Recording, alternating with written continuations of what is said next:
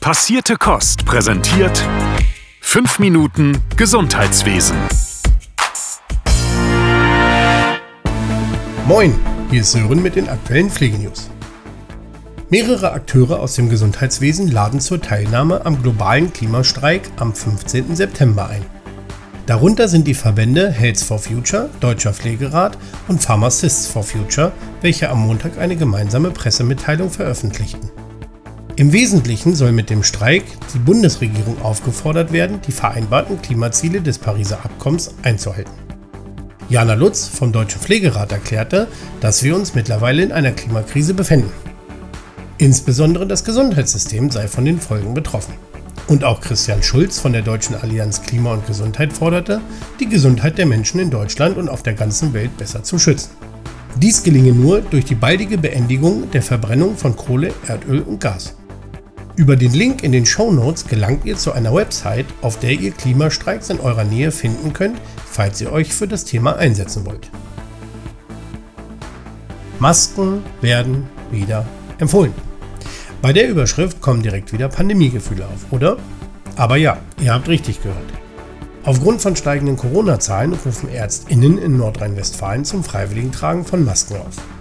Frank Bergmann, Chef der Kassenärztlichen Vereinigung Nordrhein, erklärte, dass dies vor allem im Herbst und Winter sinnvoll sein kann, da sich das Leben oftmals in geschlossenen Räumen abspielen wird. Dies gelte auch für Alten- und Pflegeheime.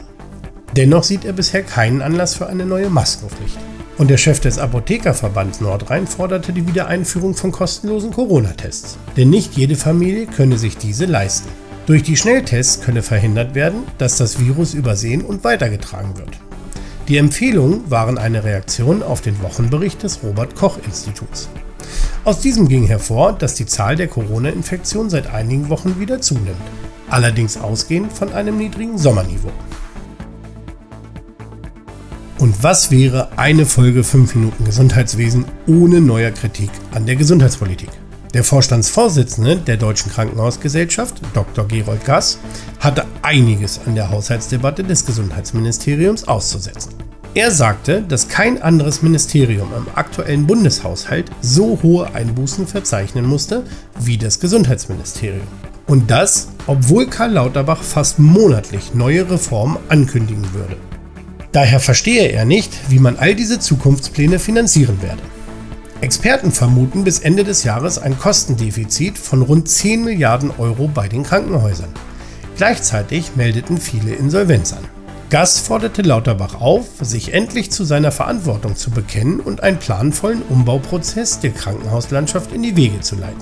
Auch Thomas Greiner vom Arbeitgeberverband Pflege kritisierte die Bundesregierung.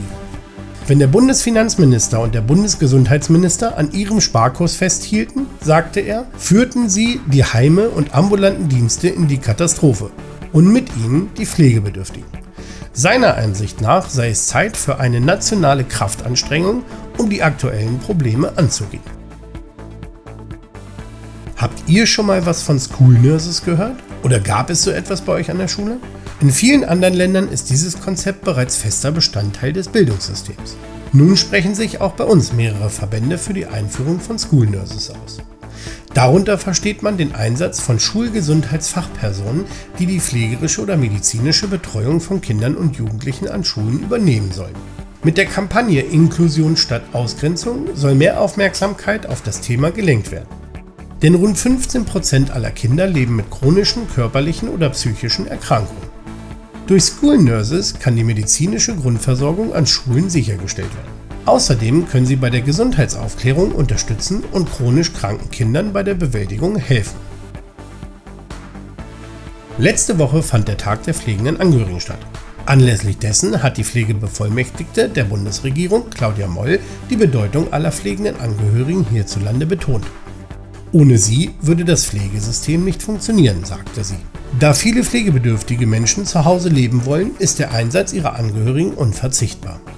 Moll forderte daher eine bessere finanzielle Unterstützung sowie neue Möglichkeiten, die Pflege mit dem eigenen Leben vereinbaren zu können. Der erste Schritt sei mit der Einführung des Entlastungsbudgets von der Bundesregierung bereits getan. Moll kündigte an, in naher Zukunft noch weitere Vorschläge zur Verbesserung der Pflege zu Hause vorzustellen. Das war's von mir. Bis nächste Woche. Euer Sören von Passierte Kost. Passierte Kost.